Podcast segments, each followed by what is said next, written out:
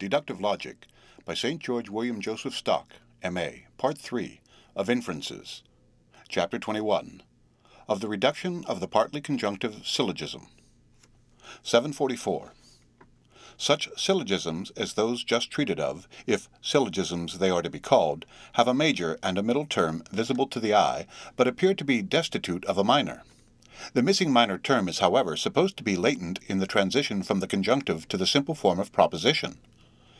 When we say A is B, we are taken to mean, as a matter of fact, A is B, or the actual state of the case is that A is B.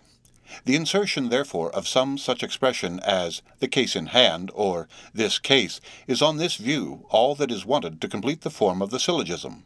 When reduced in this manner to the simple type of argument, it will be found that the constructive conjunctive conforms to the first figure and the destructive conjunctive to the second.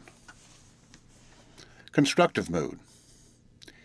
If A is B, C is D, A is B, therefore C is D, is equal to all cases of A being B are cases of C being D. This is a case of A being B, this is a case of C being D, therefore.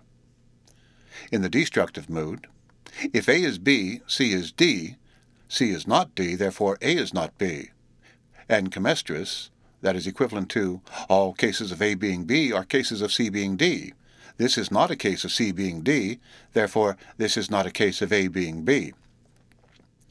745. It is apparent from the position of the middle term that the constructive conjunctive must fall into the first figure and the destructive conjunctive into the second. There is no reason, however, why they should be confined to the two moods, Barbara and Camestres.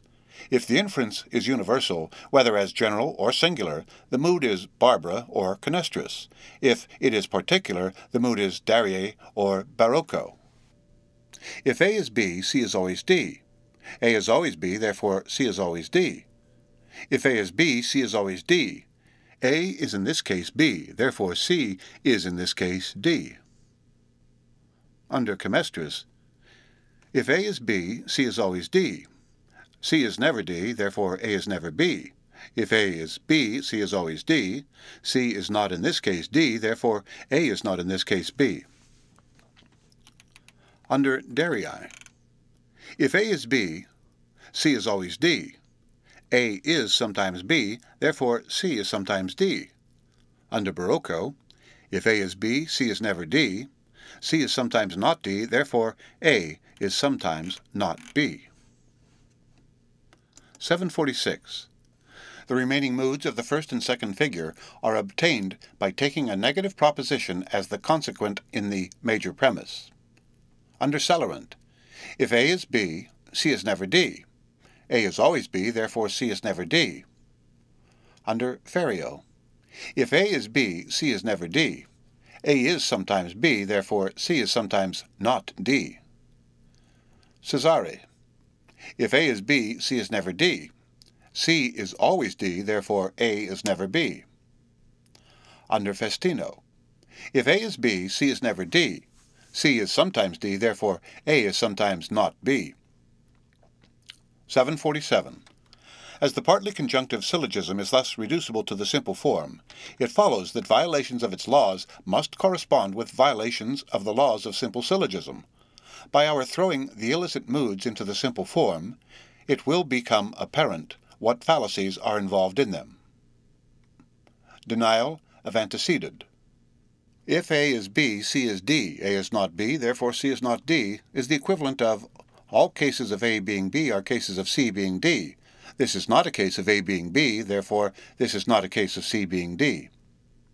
Here we see that the denial of the antecedent amounts to illicit process of the major term. 7481. Affirmation of consequent. If A is B, C is D, C is D, is equal to all cases of A being B are cases of C being D. This is a case of C being D.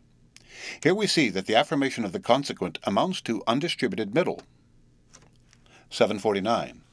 If we confine ourselves to the special rules of the four figures, we see that denial of the antecedent involves a negative minor in the first figure and affirmation of the consequent two affirmative premises in the second. Or, if the consequent in the major premise were itself negative, the affirmation of it would amount to the fallacy of two negative premises. Thus, if A is B, C is not D.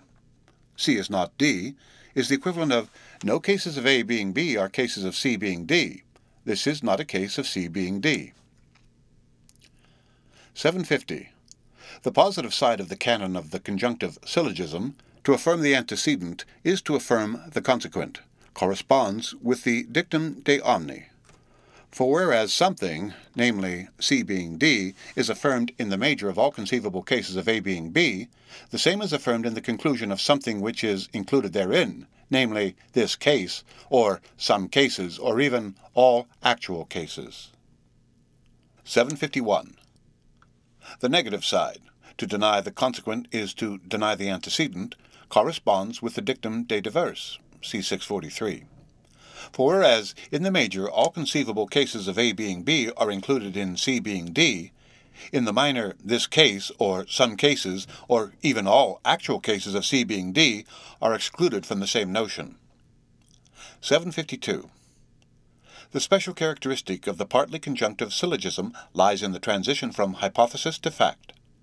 We might lay down as the appropriate axiom of this form of argument that what is true in the abstract is true in the concrete, or, what is true in theory is also true in fact, a proposition which is apt to be neglected or denied.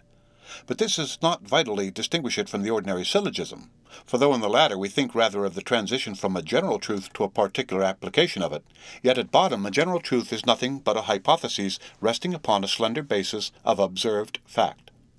The proposition A is B may be expressed in the form if A is, B is, to say that all men are mortal may be interpreted to mean that if we find in any subject the attributes of humanity, the attributes of mortality are sure to accompany them.